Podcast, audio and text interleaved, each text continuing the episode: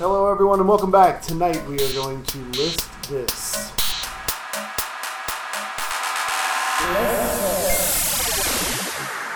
Welcome back. Uh, my name is Josh. As always, I am joined by Cameron Hey everyone. and Jim. Hey, what's up, guys? And tonight we are going to list top five screen dads in honor of Father's Day that just happened. We're going to list our top five movie and TV dads. We were going to do movie or TV, but we decided to kind of roll them into one because we weren't that familiar with dads. Trying to narrow down the dad Yeah. list, yeah, to just one.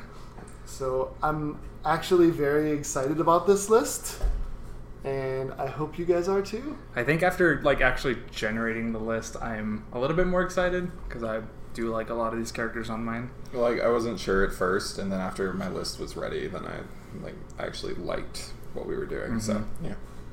So, after a an intense game of rock paper scissors, we have determined that Jim will go first to, uh, this episode. So, Jim, start us off with uh, number five. Number five. Awesome. Um, so my number five is both the father and the name of the movie. John Q is um, basically what happened in that one is he his son wasn't getting the health care, and so his name is John Quincy Archibald, which is where the name the title comes from.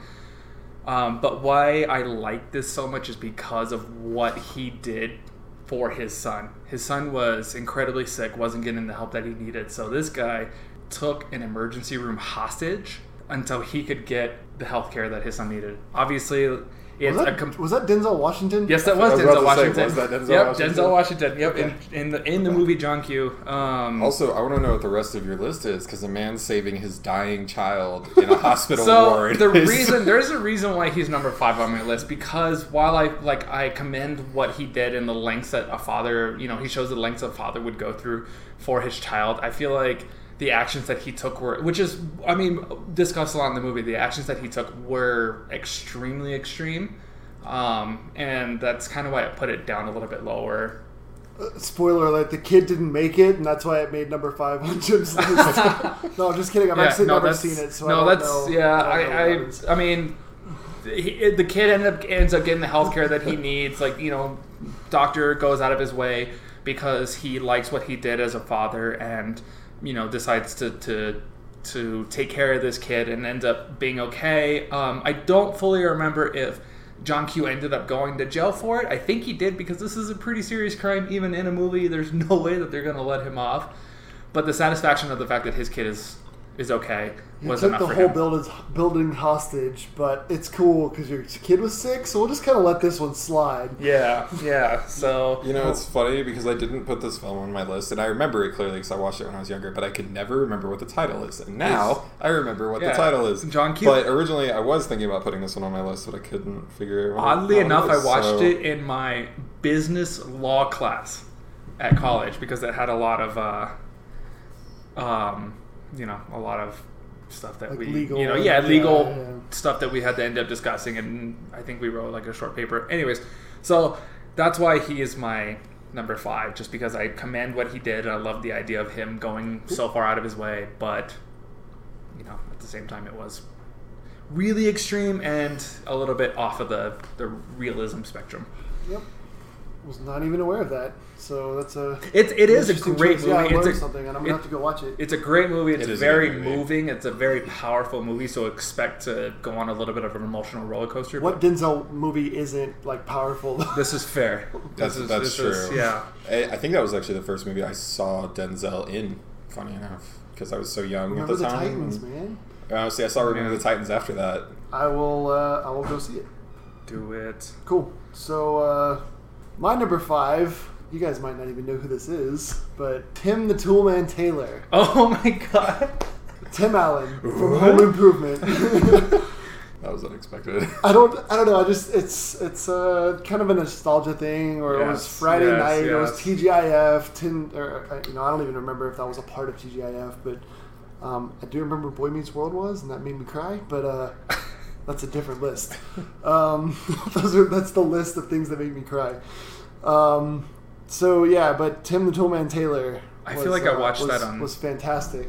ABC Family. and he was just a good time and it was just like the dad he, he cared for his kids and he just wanted to make things and and he just was a complete Moron. Yeah. It was, a, it was a fun show, though. It I mean, was he great. was. Though I think he would probably make my dishonorable list, honestly, because he's constantly putting his family in peril by breaking things in the home. But I mean, because like sometimes walls explode Yeah. and stuff. Like Yeah. I always wonder, like, what if his child's standing there? Sometimes watching that show, I wonder how his wife stayed with him yeah, for All like the some of the stuff watching that he show. pulled. Yeah. Yeah. it's, it's he like probably would have killed her if some kind of device I think either number five or dishonorable is very fitting. I but think that's yeah, I it think was fair. I no, mean, it's a good show. yeah he definitely just- wasn't high on my list it was just more of the like nostalgic fun Yeah, you factor where it was just fun to watch and yeah. um yeah His so day to day life. Yeah. Tim Allen Yeah. That's a good choice. All right.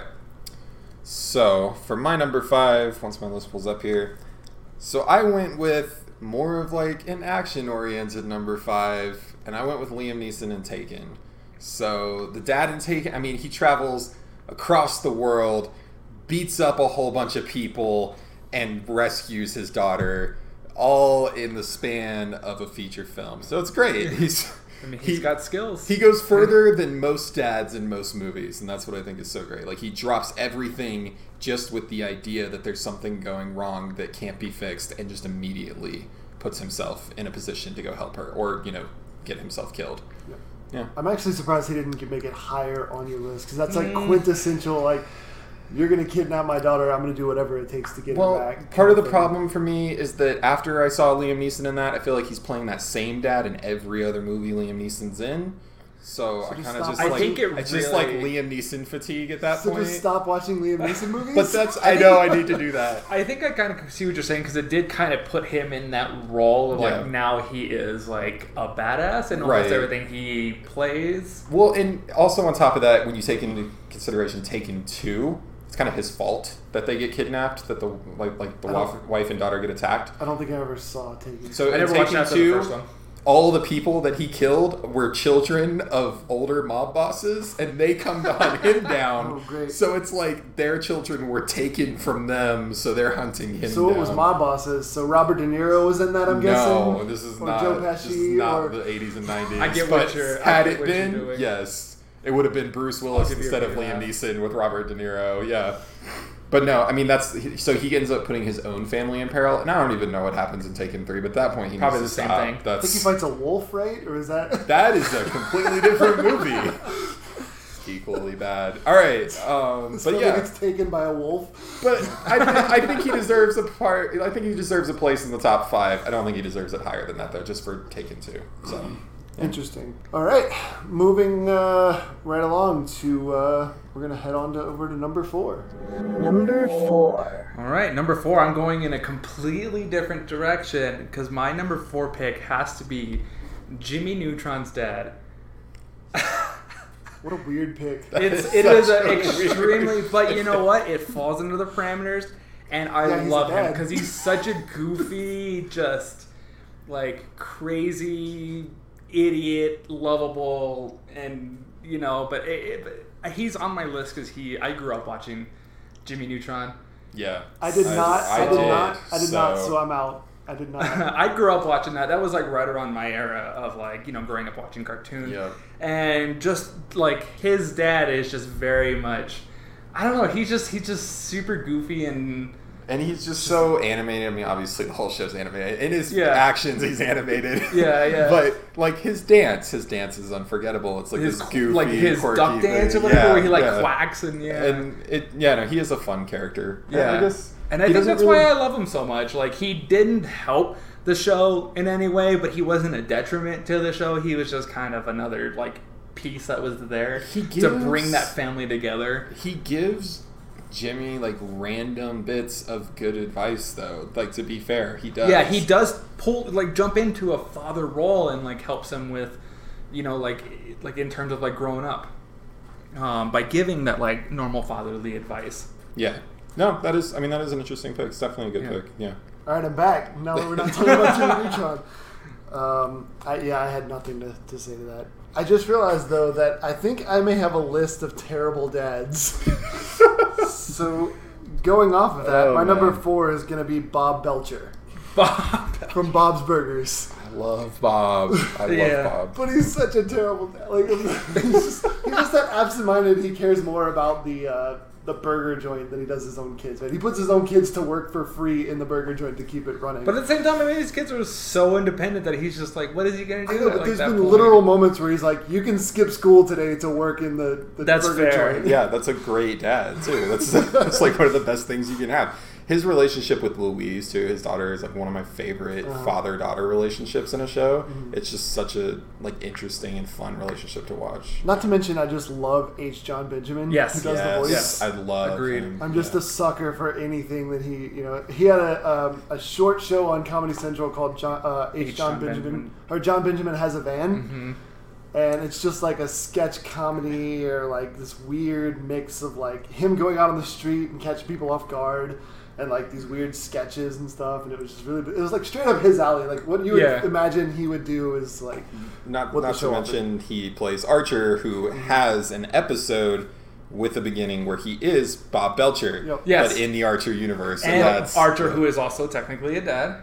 yeah, that's true. Yeah, So fits in as well. But any dad, going back to Bob's Burgers, any Uh-huh. dad who, because one of my favorite lines that's like sticks with me to this day is he goes, "I'm gonna go, but I'm not gonna like it." Oh, I'm gonna complain about it the entire time. Like any dad that like like just I says believe it, that like, was the dinner theater episode. I I think so, but I like, like weird. I like remember that exact moment. Weirdly enough, But like that's just I mean we've all been in that same so like this is very relatable in so many ways and just hearing that like in H Jon Oh, yeah, I Benjamin's hate going voice is like yeah exactly so and I love complaining. So yeah.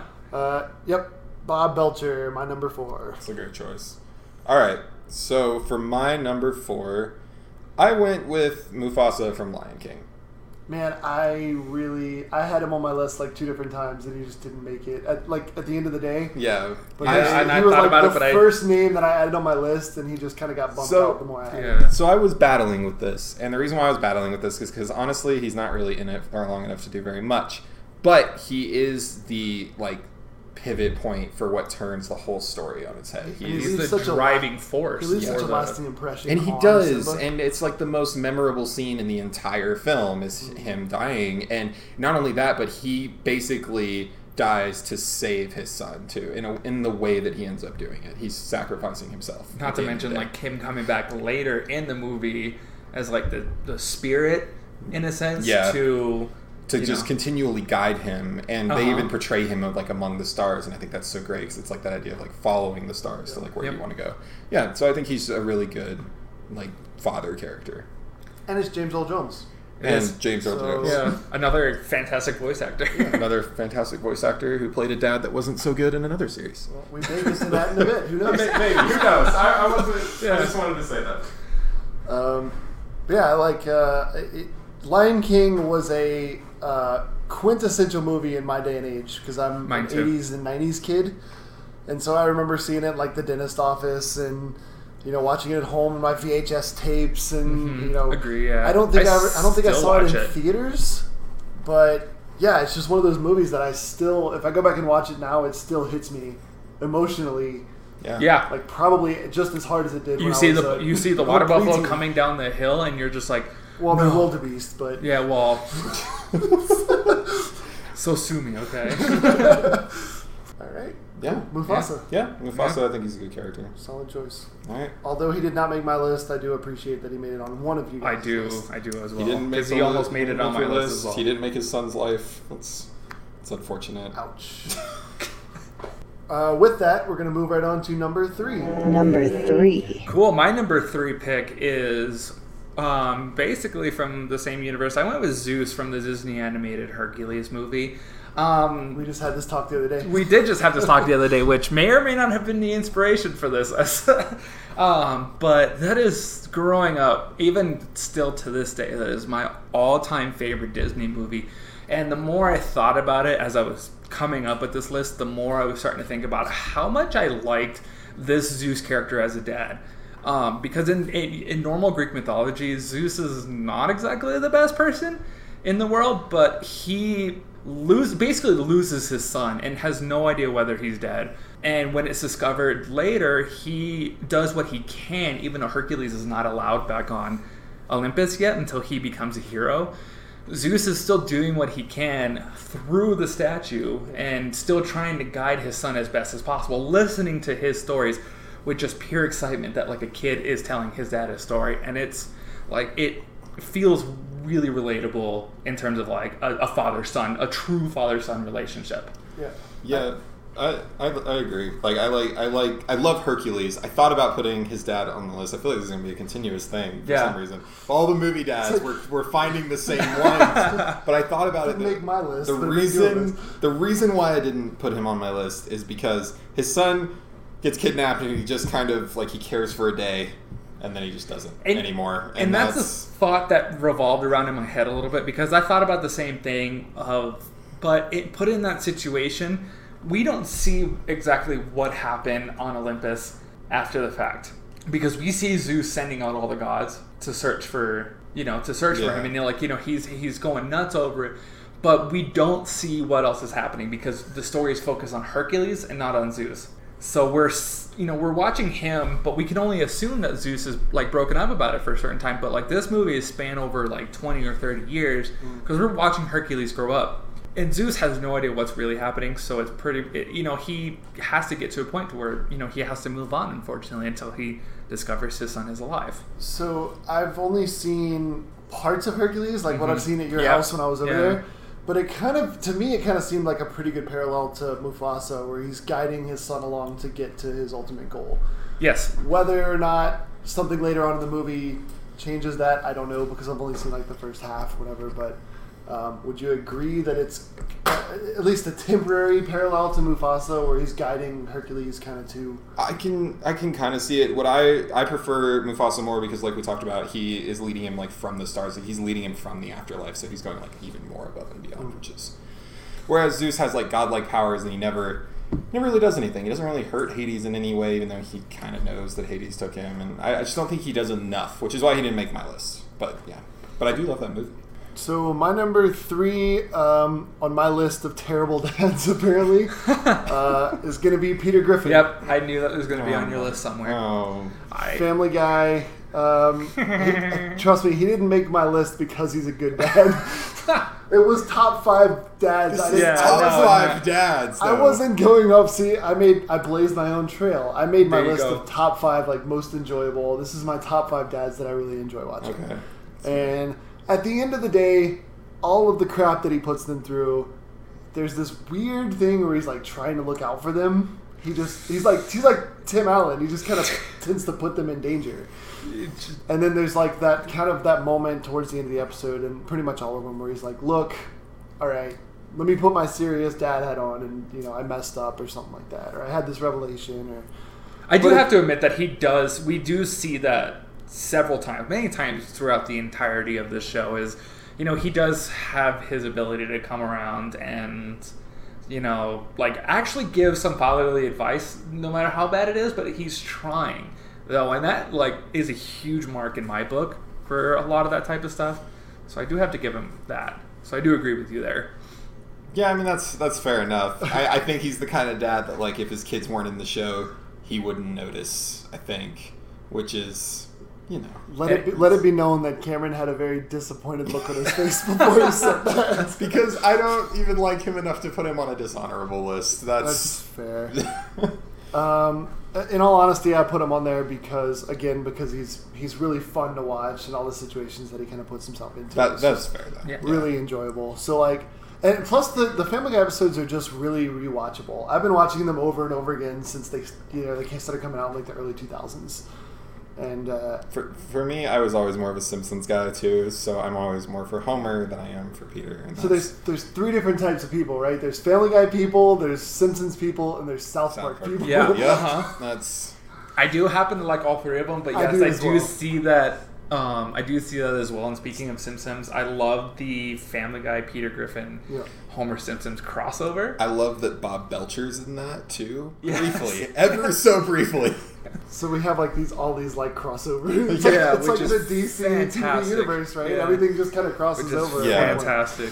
For my number three, it's gonna be Daniel Hillard, I think is his name, from Mrs. Doubtfire, which is played by Robin Williams. I really, really love the movie, and I love the lengths that he goes through to be with his kids. He doesn't do anything to the point where he gets recognized for being with his kids, but he's he's just trying to be with them as much as he can. And I think that's so important in the movie, like just the way they portray him. He doesn't he gets the opportunity where he could just walk away, honestly, and not have anything to do with his kids' lives, and it's really just not what he wants. Which is it kind of shows the 360 from or 180 from what they're trying to portray him as in the very beginning of the movie, or what his wife is trying to portray him as. And I, I just think it's such an important character for cinema, honestly, just for all those different lengths that he goes through and changing his appearance, changing his sex, and like everything, or his outward appearance. It's actually pretty emotional considering the fate of Robin Williams It to is. like try to be with Yeah. his kids and Yeah. and uh, Yeah. sorry to bring the mood down, but that's No, like I mean it does that- bring. I think that's Yeah. that's what I wanted. Is like it does bring the mood to like a certain level because he was just everyone's dad in that movie. Everyone who fell in love with that movie it was the same thing. So yeah, There was a part in that to kind of bring it back up where he throws the fruit at the guy. And he said, he's like, what was that? And he's like, drive-by fruiting. And like, I didn't know what that meant for the longest time because I was young, but I just thought that was hilarious. and it still makes me chuckle whenever I hear it. I, I still enjoy going back and watching that movie, and that doesn't happen with a lot of like older movies, especially that a lot of times they kind of fall out. But that one still stands up. I mean, I think going back, I think it kind of has to do with Robin Williams just as being a staple of like, Yeah. because you can go back and you can watch Hook, Yep. you can watch you know, Flubber. Yeah, you can watch Yeah. Flubber and Yeah. Jumanji. Jumanji. Yeah. Yeah. Oh, I love Jumanji. Yeah. I watched Yeah. most of Patch uh, Adams, which is a really like out of left field movie, but I really enjoyed is. that. And I could probably go back. I mean, and watch even it. Good Will Hunting, he's like a dad-like character in that one too, and that's I just he's so good at playing a role that makes you feel for him and for the characters that Mm-hmm. he's supposed to feel for, and that's that's what I think is so important. Yeah. Mrs. Doubtfire, kind of a.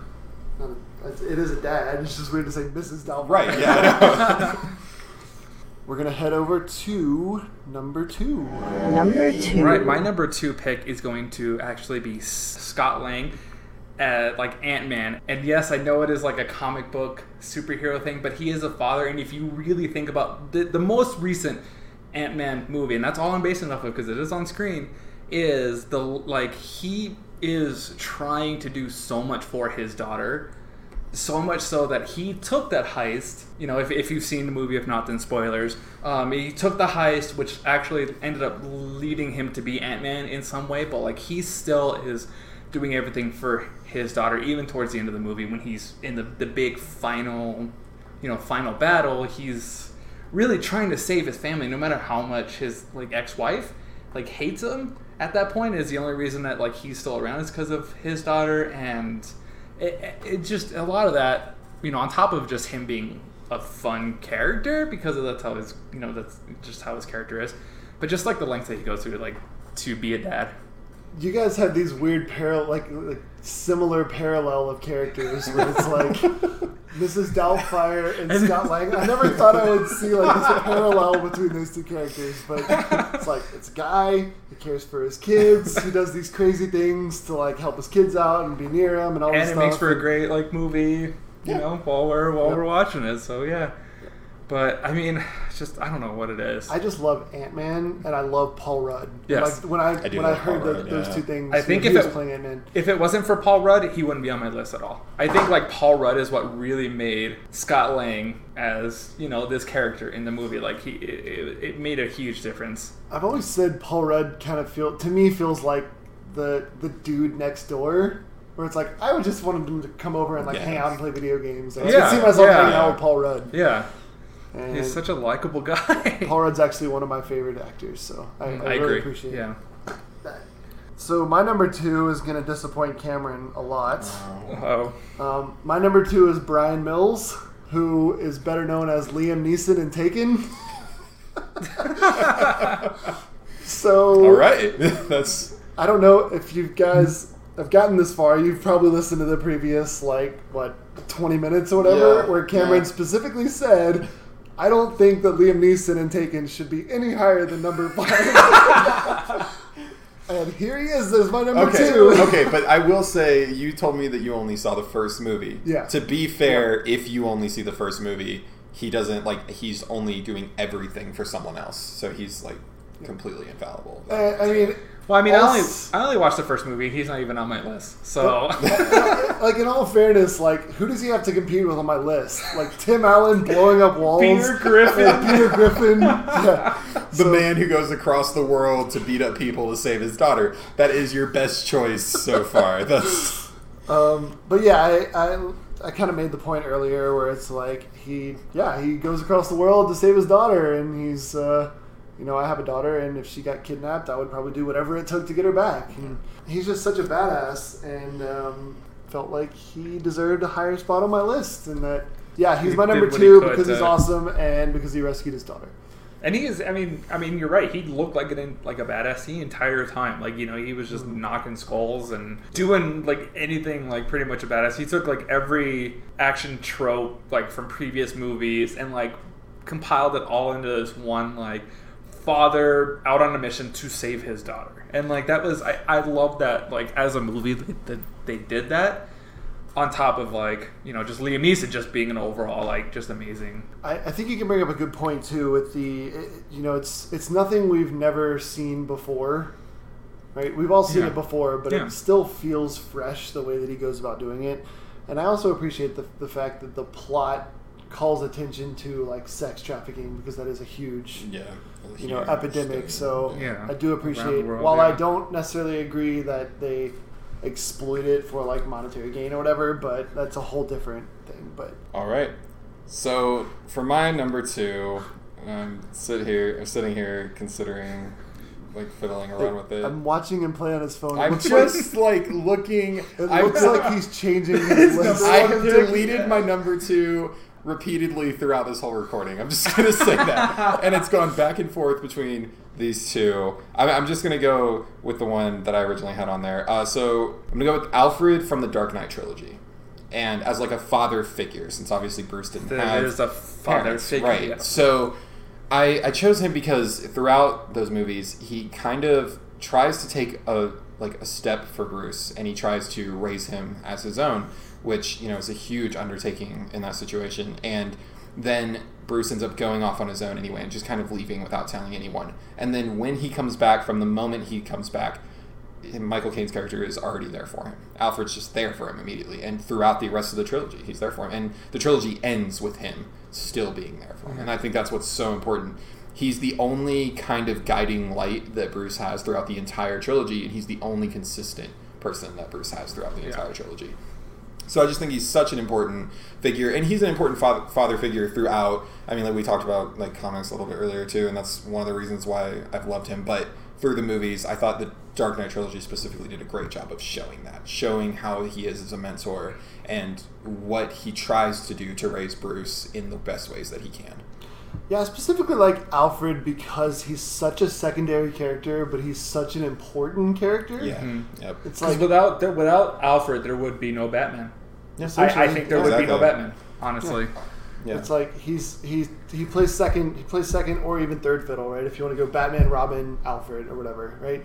He plays in such like a the back seat, but he's so vital, like you said. If he's not there, like you wouldn't have all this. and that does like lead into Alfred's like even more of a father figure because you bring up like you know Batman and Robin, you know Batman and like Batgirl, Yeah. like all those. Like he is still For the like being a mentor. Like he Yeah. still is like a mentor character, and like going back to the movie, like you know Michael Caine's Alfred was very very father like i feel like even more so than any of the other Yeah. like alfreds that we've seen in the past including like being able to give him like he gives him fatherly advice like several times in the movies and like he is very much Yeah, and you see him too in like if we're since we're going with on screen in general, you also have Batman the animated series where you also see him playing kind of a different fatherly role. He's he often treats Bruce like it's more of you're an idiot, like consistently. He's mm-hmm. constantly judging him for the, how he stays up, he doesn't eat, he works himself too hard, but he's also again there in that way to make him think and to mentor him and to help him. And in that show, you do get to see him be a father to the whole Bat family since Bruce kind of plays that role to like the different Robins and the Batgirl, but Alfred is the one that is there to comfort them, and that's kind of the difference. Yeah. Um, Alfred in uh, the Gotham series is also kind of like that. yes. Yeah. Where Yeah. he's like, he does what he can, but he also knows that at- in the end he works for Bruce. Right. So there's not just that, but, like- so much that he can do. Bruce also has to be able to learn himself too, and like Alfred like sees that I think in every single iteration, where like he, you know he can only do so much. At a certain point, Bruce is going to go do what Bruce or Batman or however you want to look at it, wants to go do what he wants. And so when he comes back, he tells him like, you know, I hate to tell, I hate to say I told you so, but you know, we, I said that this was going to happen, and look at you now, like you know. Yeah. Which is funny. They, they I, I know we're going to wrap this up, but they take a little bit of a different approach in Gotham, where he actually he's an ex like Secret Service or whatever, like whatever he is, and so he'll actually show up to where Bruce is in trouble and fight his way out of it and rescue Bruce, which is kind of I thought was an interesting. Uh, and on that note, just because I always encourage people to read comics, Gotham's Alfred is very much based off of uh, Batman Earth One, written by Geoff Johns, and it's a very similar thing. Uh, Alfred's always been kind of like an ex-military operative, but they take it to an extreme of showing what he can actually do. His skills and stuff. Right. Yeah. So, and that's that's what I love about Gotham's Alfred. Even though I didn't particularly love the show, I did love that portrayal. And the Earth One comic book, they're they're very similar. Yeah. Cool. Good number two, even though he's not really a dad. He could be a dad. He But could he have is a- other kids. Yeah. Yeah, I mean, he's just he's a dad in. I think he's a dad in the most important way because blood doesn't matter. It's about who you care about. This is And the I first like father figure. All Right. of our other ones on the We're gonna, have we're like gonna edit dads. some audience going, "Aww." Uh. Uh. All right, and with that, we're gonna dive right into number Do-do-do-do. one. Number one. All right, awesome. So my number one choice is going back to some of the animated, like you know Disney, Pixar stuff, but it's actually Marlin from the Finding Nemo movie. I he had to be as soon as he popped in my head, he was without a doubt the number one on my list. And Cameron has a look on his face. I was like, didn't That you? is uh, didn't very- you say Marlon as a joke to me? It was yeah. There, you can keep going. You can keep going. That's fine. Let's keep talking about Finding Nemo. All right. Um, I, you know, for being a single dad too, I think this is like one of the only ones, as far as I know, on our list who's like really, with the exception of probably Alfred, who is a single dad in you know like you know in many different ways but you know he like the lengths that also he goes to in you know along with like you know john q just in a little bit better of a way. The lengths that he goes to to try to save his son and like you know just going across the ocean as much as like the adventure that they go on and it's not exactly always smart decisions. They don't always go into the greater places and you know maybe shouldn't have survived some of these ones but you know the point is like you know he went across the ocean and he grew so much as a father from the beginning of the movie just because of the, the fact that at the beginning of the movie he was a very like controlling you know like you know you can only go here and back and that's it. Like i don't want you doing anything else. I don't want you saying anything else. I don't want you talking to anybody else. I don't want you here and i want you home. So at the end of the movie not only does he trust his son a lot more because of the adventure that both of them went through but he knows that his son and himself can also handle it and he's in a very like you know much more familiar and trusting environment So And now Cameron. yeah okay, so I, I I'm smiling because he almost made my dishonorable.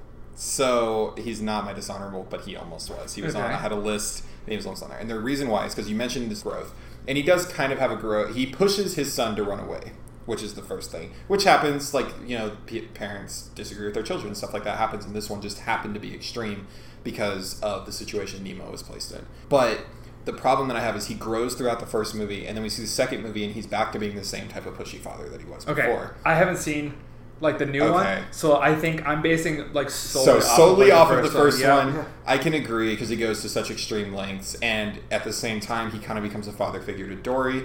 Yeah. That's true.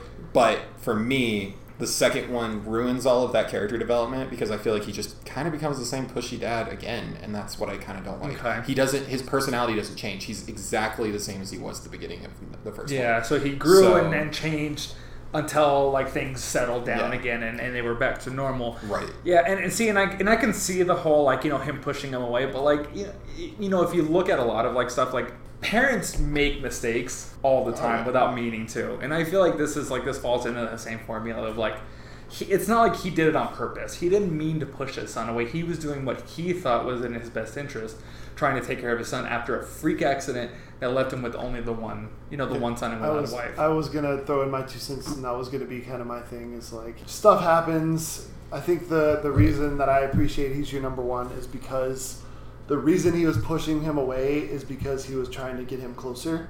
Yeah. It was like this weird, like opposite Yeah. attract. He was, you know. Well, he- and he's he's holding on to something. He wanted to protect him. Yeah, he's holding yeah, on it to was the something last that thing he that he left of his family. It was Right. the last thing he lost his wife. He lost all of his other, And I you know, think children. I think going off the Father's Day thing, I think the parents listening will understand Yeah. when you have kids and you're like, "Hey, I'm just trying to do this to protect you." They don't care. They're like, "Get away from me! I want to do what I want." They don't see No, that and I completely so- agree with that. It's just it, I, it's just Finding Nemo two ruined that for me, just because the character development. I believe that was Finding backwards. Dory. Yeah. Finding Dory, Finding Finding Nemo Nemo two, Nemo finds Dory, whatever you want to call it. it's, um, but yeah, no, that's a good choice though. For the Yeah. first film, I do completely agree. My number one is. Oh, I'm really excited to Oh, tell you guys. This. okay. My number one is Walter White, Bryan Cranston in Breaking Bad. Awkward um, kind of the same sentiments. Yes, he's a drug dealer. Yes, he's a, a kingpin, or he becomes a kingpin. But it's it's the way that Bryan Cranston portrayed the character. It was the writing in the show. It was all these things that kind of like he became the enemy, but you're still cheering for him, and you're still you know he's dying. So you obviously have kind of like a soft spot for for people who are terminally ill, and all of this was in this weird way to protect his family, or so he made you believe. I mean, I think you find out later on he was kind of a little more selfish than he was looking out for his family. He, he began to kind of like it. I don't know, have you guys seen the series? Yeah, Yeah, I mean, I as have. it goes on, I mean, spoiler alert for the series, he does kind of change, and Yeah. he becomes his character development makes him less likable Yeah. towards the end, which is the intention. You Yeah. can see it throughout the whole Right. show. He started with good intentions. No, he did. He on it, I did. think, and that's where I, you know, I Mm. can see your point of it. And but well, and I think there's a difference between Bryan Cranston in the beginning.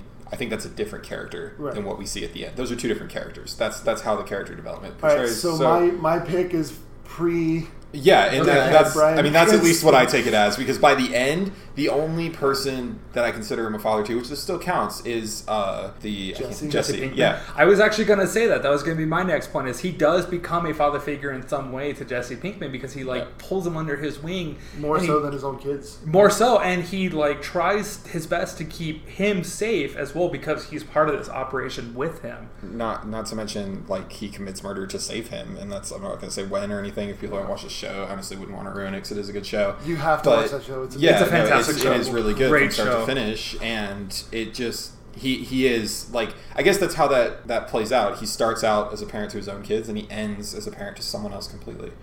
So yeah, Um, that's a good choice. but but again, you know, my list wasn't necessarily based off of who was morally good. It was more enjoyable to watch, um, and then I guess just character development and character, um, Yeah. just character in general. So yeah, nothing All like right. throwing a pizza on a roof. All right, that was a good choice. So for my number one, might surprise you guys. Not sure. So I went with uh, Professor Broom from Hellboy, from Guillermo del Toro's Hellboy, from the original Hellboy movie. Okay. So we're talking about we're talking about this guy who is an American and he's secretly in this Nazi encampment, watches them summon a demon, and then takes the demon in and raises it like a normal child, including reading him like bedtime stories as a child, Which is like fantastic, that. by the way. Yeah. Fantastic. So I, I love him to death because he never once treats Hellboy like he's anything other than just a human child. And I think that's so great. And then even when Hellboy's an adult, I love seeing the relationship. I love seeing that father son. Like the son is rebellious and wants to do his own thing, and you've got the father who is trying to still guide him, guide a Nazi demon son into doing the right things. and I think that's such. I just think it's so interesting. Well, they did do that as well too. Like in the movie where he, you know, as an adult, like they did a lot of like flashbacks to the past. So like it, it leads to like believe that Hellboy thinks about this stuff all the time, and this like plays into a role in his day to day decisions of like, you know, my father brought me up like this. My quote unquote father brought me up like this. Yeah. You know, and this is like how he brings himself to like make certain decisions. Right. Not counting the rebellious, like, you know, the rebellious side, but which is not rebellion against his father. It's rebelling against the organization and Yeah. the leaders of that organiz- And- organization. but he still listens to his father. He still Yes. takes his advice. And Yeah. I think that's so cool. And even Hellboy two starts with him reading. Like he he he dies in Hellboy one, which is like a spoiler, but the movie's been out forever. But um, but he dies in Hellboy one. But then they bring him back in the beginning of Hellboy two to show his relationship with Hellboy as a child, and he's just reading him a bedtime story. And I think it's so cool to see that relationship played out in a way that almost makes you forget that this is a little red thing with horns and a giant arm. Like that's literally a hell spawn. yeah, I mean, literally, and that's that's what's so cool. I mean, someone who almost destroyed the world in the first movie, that scene makes you completely forget that. Yeah. Yeah, I love the fact that the people naming him were so lazy. They're like, what are we going to call this character? He's, He's from hell and he's a boy. boy. Yeah, he's a boy from. Hellboy. Um, I like think he you should make your page out of Stan Lee's dishonorable because if he raised that Hellboy as a human child, there's no way in hell I'm going to let a human child smoke cigars or cigarettes. the human child doesn't really do that. Hellboy doesn't really do that until he gets older. But I, I think he's a great choice. Wasn't there a, wasn't there a scene where he's like a child and he's smoking? Or I did I make that up? I up? don't know think if he was like. I- if he was, I don't think he was actually smoking No. like a legit Maybe cigar. I'm too protective over Hellboy. I just I think I think it's just so great to see the relationship play out, and especially to see the adult relationship play out. And it's Yeah. heartbreaking when you lose him when Hellboy does too. And I think that's Yeah. so important. Yeah. All right. All right. That was a great top five, gentlemen. That was a good top five. I think Um, so. Cool. So that was our top five TV, or sorry, dads on the screen, which includes TV and movies. Except for mine, we're all film. Um, al- which also, last note: it doesn't surprise me that your top two were comic book related. yeah. Yeah. To be fair, one of the other top two that I was toiling with, which isn't actually going to be on my list at all, which is funny, uh, is that that one wasn't a comic book movie, so could have been what, different. what was it? I was gonna go with Idris Elba's character in Pacific Rim, another father figure, but to Mako. Yeah, but we won't go into that one this time. You either make the list or you That's don't. another. Yep. All right, so we're going to move along to honorable mentions, which is a choice that fell just short of our list, which apparently Idris Elba just fell off the list completely, even though we didn't make it. Um, but yeah, so Jim, uh, who's your honorable? All right, my honorable mention for this list is going to be John Winchester from the Supernatural series, and ah. there's many reasons as to why he's honorable mention and didn't actually make the list. I actually toyed around with putting him on the dishonorable mention list Which you because should have. Oh man, But I was waiting for you to say something. Once I explain, I think once I explain my reasons why he made it to honorable, All right, I'm you'll like okay. He again, this is another example of being a father who he was doing what he thought was best for his children, even though like this wasn't like it wasn't a great situation at all.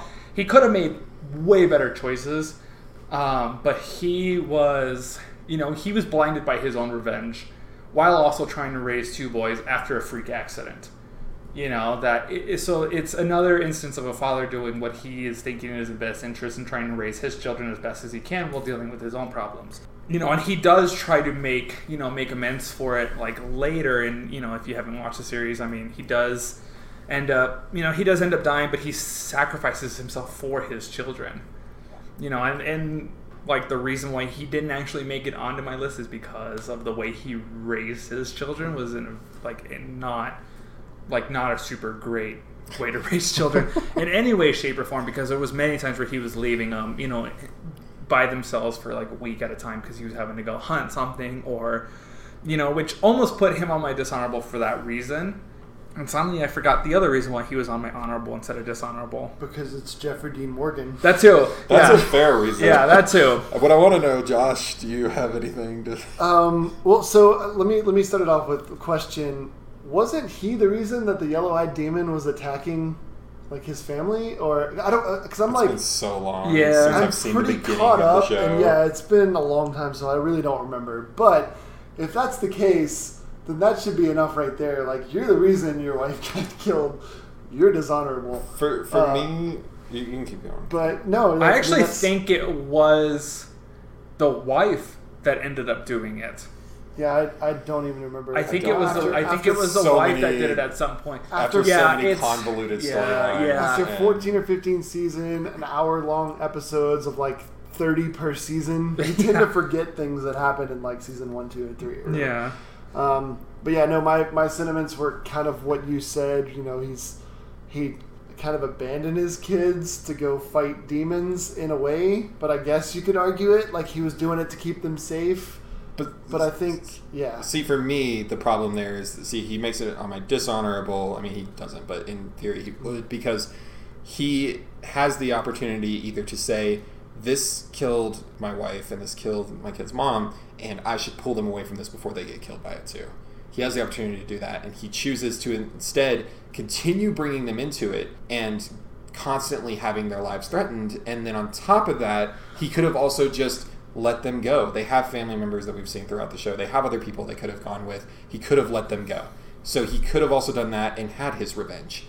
And, I think that's and that's where it was very borderline putting him on my dishonorable list as well. But I think those like I, I'm I was sticking more with the fact that like I, I don't know maybe I guess he was doing what he thought was best, and of course he made his own mistakes. And that's I think for some reason that seems to outweigh like really any of the other like you know aspects in as far as like on screen goes because obviously none of this is real like in a real life scenario i would Yeah. you know No, I, i'd fair. probably you know run a knife in between his ribs like you know for like raising his children that way but like well, and Supernatural starts as a harsh world, and he's you know Yeah. just showing He's just how trying to raise harsh his the world sons actually is. in in a harsh environment because i mean he trained them to be the best hunters like you know, obviously there's other ways maybe i should have put bobby as like their father figure since they were already in the world but like, See, I I, miss will. Bobby. I will say Bobby was a much better fa- father figure Yeah. and more important to both the boys than the dad actually ended yeah up. and you know if i had thought about it at the time then i would have made a different decision but um All right, so great choice Yeah. with Bobby, and that's all right. So Josh, My honorable, um, obviously, if you've listened this far, you know that my list is shit. And um, it's not it's good in your own way my honorable is Al Bundy, Ed, yes, Ed okay. O'Neill from uh, Married with Children. Um, Oh. and the reason that I put him on there, he's a terrible dad. he's a he, Let's get that out of the way. He's like the worst dad. he's a victim of the time that he was a father but but just uh, again my list is kind of based off enjoyability and and the character themselves and again it's kind of a nostalgia factor where it's i remember watching that show and i'll still catch episodes every once in a while nowadays and it's just he's really fun to watch he's like that quintessential 90s guy where it's like I hate my wife. I hate sex for whatever reason. Um, I hate my kids. All I want to do was the is red sit- Forman of like that Yeah. like that time, Yeah. like the time period that's fair. He was, he was like kind of the blue collar. I guess not blue collar because he, he worked in a shoe store, but It's, I, like I would consider that because I, I see what you're saying when you say like Yeah. blue collar and like that's really working what to it make is. Like, meet. yeah, or he's- he's a working man, yeah. Yeah. yeah, Yeah. No, that's that's a fair uh, choice. Yeah. I do I do enjoy that choice a lot. He, uh, what was the? Hold on. We can we can move on to the next. I don't know if you guys have any input on uh, on Al Bundy. I don't have I have. I have minimal experience with watching that show. I think Yeah. like some of the stuff I've seen is like compilation like videos of like his insults or like Yeah, you know it's all just like hearing it from other people because I didn't grow up watching that. I you didn't know, that either, show that and was- it's like catching episodes. Yeah. It's like catching episodes every now and then. Yeah. So I kind of figured if you guys didn't catch, uh, I don't even remember my list now. if you guys didn't catch Tim the Toolman Taylor, or if it was kind of like out there, that Al Bundy would be Yeah. even more out there. I mean, from what I've seen, at least, actually, I'd probably put him over Tim the Toolman Taylor. Yeah. I think I would too. Yeah. But Just because I feel like he was much funnier. yeah, But As, like, again, a if we're going, if we're kind of leaning into the like the better dad thing, I think Tim would win over. Al. That's because I mean- Tim was at least you know, I- I'll just say that my parents have a saying, and this works for the show. Uh, but builds character, and I think that's what Al Bundy does Yeah. with his like insults and stuff like that. He builds character, and That's- that's, that's kind fair. of how I look Yeah. at it. his kids probably hated him so much that they turned out to be like okay people. it ended up even out. Um, but if that's not a good enough reason to have my honorable mention, it is because he scored four touchdowns in a single game while playing for Polk High School. You just had to. And that's that's like a recurring theme throughout the Oh, show. man, Is like that was his glory moment Yeah. he scored four touchdowns in a single game. that was his peak. So so Yeah. good on you, Al Bundy. All right. So for my honorable, I went with um, Jonathan Kent from Smallville. So another comic book one, but Smallville kind of pulled away from the comic books so anyway. Soup's dad. Soup's Yeah, Earth- but Earth dad. Superman's Earth Dad, um, what he does in that show specifically and how he raises Clark, he instills the best values that he knows. So the best way to raise a child, which is like hard work and putting others before yourself and making sure that Clark isn't using his abilities to just beat everyone out and be the best over everyone else, just specifically to be the best. He, he wants him to have reasons for using things, to do things. Um, for all he cares, Clark could never use his powers and just be like a farmhand his whole life. He, if that's what he wants to do, then that's what he wants him to do. And that's Jonathan Kent. I think is just a great. I think he's just a great person for for showing how to raise like a kid, especially when you're thrust into it and you're not expecting it, because he is just completely not expecting to be raising a child when he gets one. Isn't that how most of it works when you're raising a child? You never expect it to happen. Usually they don't come down in a spaceship into a cornfield, though. that is They don't that is literally fair. fall out of the sky. Right, and then in Smallville, he got hunted down by Luth, like by Luthor Corp for Clark's whole life too. So he, you know, he's hunted down There- by a there's- corporation. there's some differences His child's an fatherhood. alien that can shoot lasers out of his eyes. You know, it's I, but I appreciate your choice because I can reference a previous episode that we did um, on the DC Good Guys episode where Superman made Cowboys dishonorable. list. dishonorable list. Yep. Um, and we kind of made the argument, or, or I made the argument where I have a buddy that's a big Superman fan, and he says that powers aside, because everybody has always has an issue with Superman's too powerful, whatever, but it's kind of what he stands for yeah. is like truth, justice, and the American way, and I feel like that started with Jonathan Kent, Right. instilling because those, that was like your your down home, you know, Yeah, like farm boy. Yeah, Yeah. exactly. And it's And- like all of those values are instilled at like a it was the all American like Yeah. John Everyman. And you were you were you were talking earlier about how like he's as a father is trying to raise like the child with superhuman powers, like you know otherworldly powers, like you know, and and trying to teach him how to use his powers in a much better in a better way as opposed to just going and beating the crap out of the kid that's making fun of him, like you know. Right. well, you know but like there's because he could just as easily like you know tell like you know not even tell you know superman or try to hide the fact that like Clark, you know that clark has all these powers but like we see that as like almost always being a negative a negative ordeal in any sort of like father figure role And and I think what's so interesting too is they prove because the the main story of Superman is that Jonathan Kent always dies, no matter what, he's going to die in some way. And in Smallville, they prove how important he truly is to Clark because all of those values, he has the option. Clark has the option once Jonathan dies to turn on everything, turn after the people that kind of caused this, and he doesn't.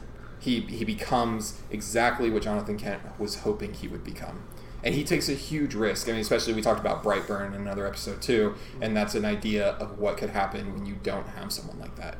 It just is. You know. I was just gonna say one last thing. I think you should have made your like. I appreciate that he made your number one. I think the sole reason that he raised the child who could literally melt him with his eyes would have That's- constituted.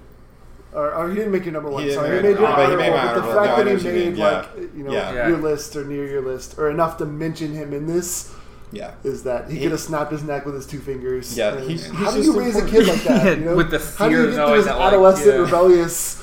Where he's like he flicks his dad, and he goes flying across the room. or when he breaks the truck. Yeah. I mean, the, all right, but all right. So moving on to dishonorables. Wah, wah, wah. yep. dishonorable The, the ones that probably my whole list, but uh, My dishonorable pick is some, Josh's list. Yeah. that's fair. I'll allow it. or honorables that should be on a dishonorable. Well, my pick for that is going to be another animated cartoon, you know, that I grew up watching is uh, Timmy Turner's dad from Fairly Odd Parents. Um, so, Josh, I have a feeling you're going to be sitting this one out. um, No, I was actually around for fairly odd. did you really? Okay, so you, you this one you know. Um, absolute god awful, terrible probably worst dad I've ever seen like on the screen. Yeah. Just because you know, if it wasn't for like not just his dad, but like his parents in general, like the show wouldn't have happened. Like the, the kid was so neglected that like they needed you know fairy godparents to like help him you know not turn out to be you know a total shithead when he grows up because of the, the amount of neglect and like the terrible babysitter that's It- chosen that they never see and It's funny that you bring him up because when you said Jimmy Neutron's dad, Yeah. my first 180 to that was Timmy's dad. Exactly. I was like, that should Yep. be the perfect dishonorable Yeah. to match that. And There you sure go. enough, here There he you is. go. So it's a Yep. perfect choice because he's terrible. He's never awful. there. He's he is going off of things that Josh has been choosing though. He is one of my favorite dads to watch. Yeah. because he's also hilarious. I love the voice actor for it too. Like Yeah. it just like it, it's it's one of those two. On a, like a better note, like he looks like they made the character look like the voice actor, which is super funny. Yeah, I'm Yeah, just hoping he's not the same kind of dad that his character yeah, is. I yeah I yeah, I yeah, yeah, no, he's so, but- terrible dad. Terrible. Yeah, terrible he's never there. He's like neglecting. You know, he's he's more worried about his neighbor and what he's doing, Dinkleberg, than anything else. I think you can sum up Timmy Turner's dad in one word, and that word would be just oblivious. Yeah, Yeah, you just you kind of you kind of rolled it all into one just now. I'm kind of I'm kind of mirroring what you're saying, but it's just he's not there. He doesn't know what his son's doing, and Mm-mm. frankly, he doesn't care.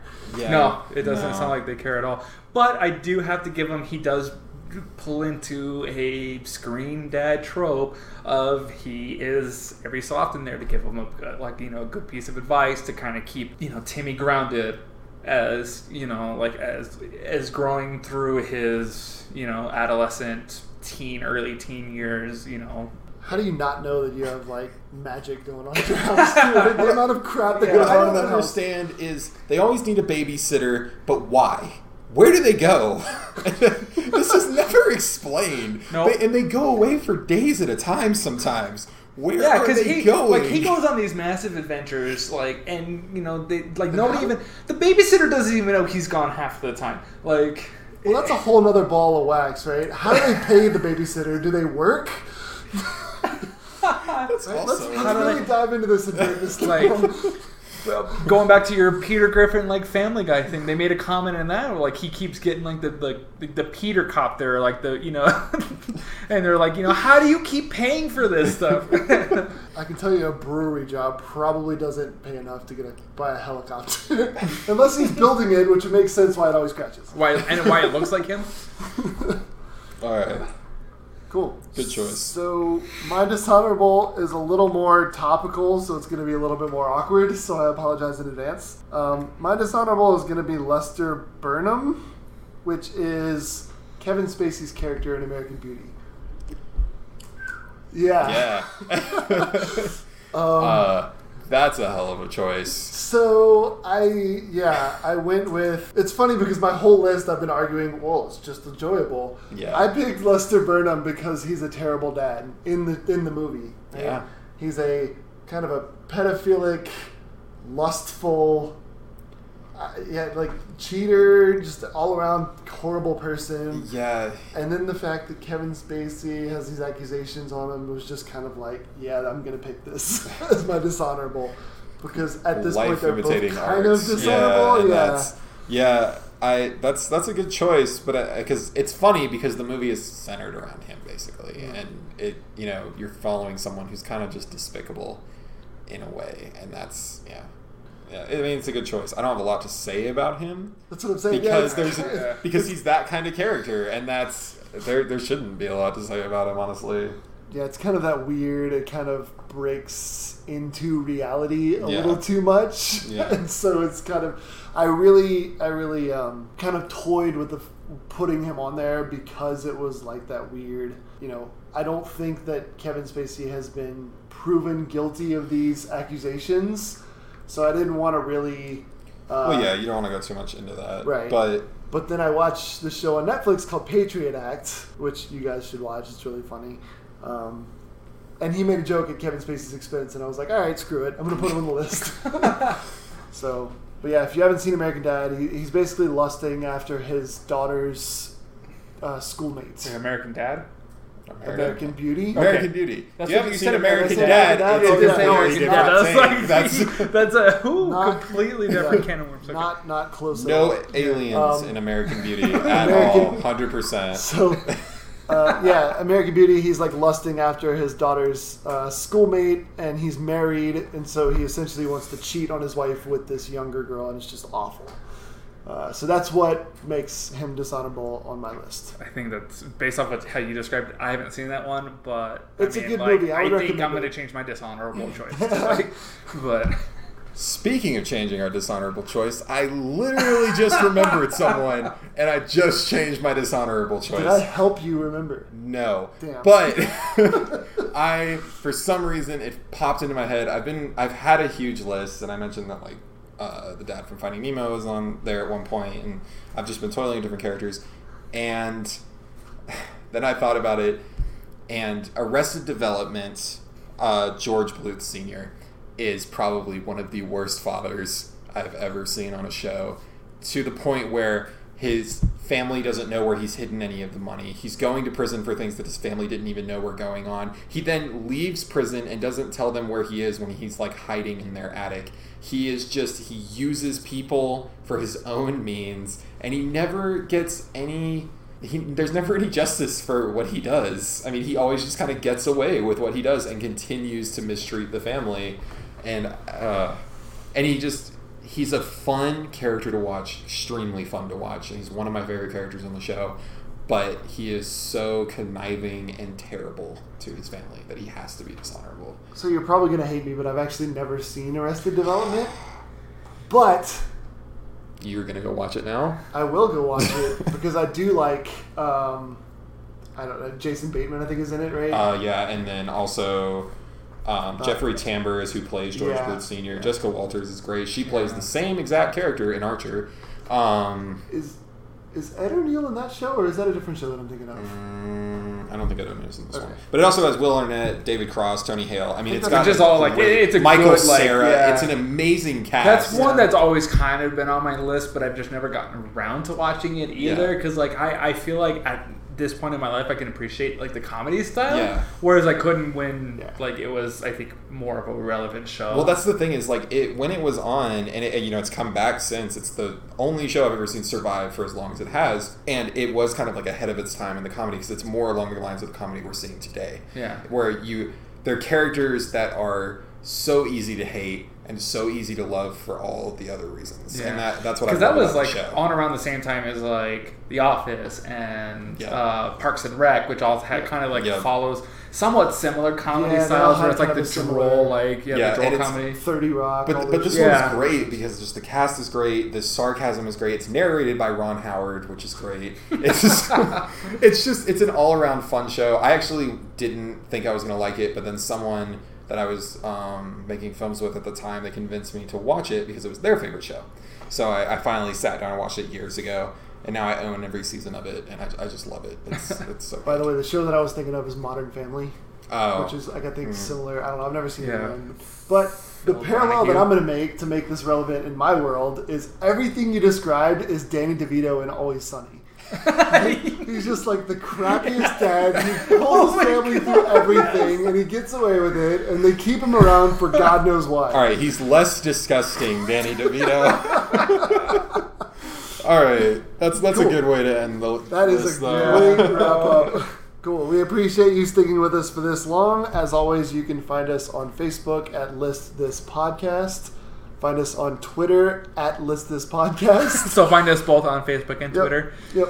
Uh, the Facebook has spaces, Twitter does not.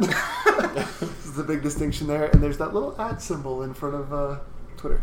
Um, but as always, I am Josh. You can find me on Twitter at JawsXBird. I'm Cameron. You can find me on Instagram at that Cameron Guy 22. And I'm Jim. You can find me on Twitter at Hold Majimbles. And uh, we will see you next time.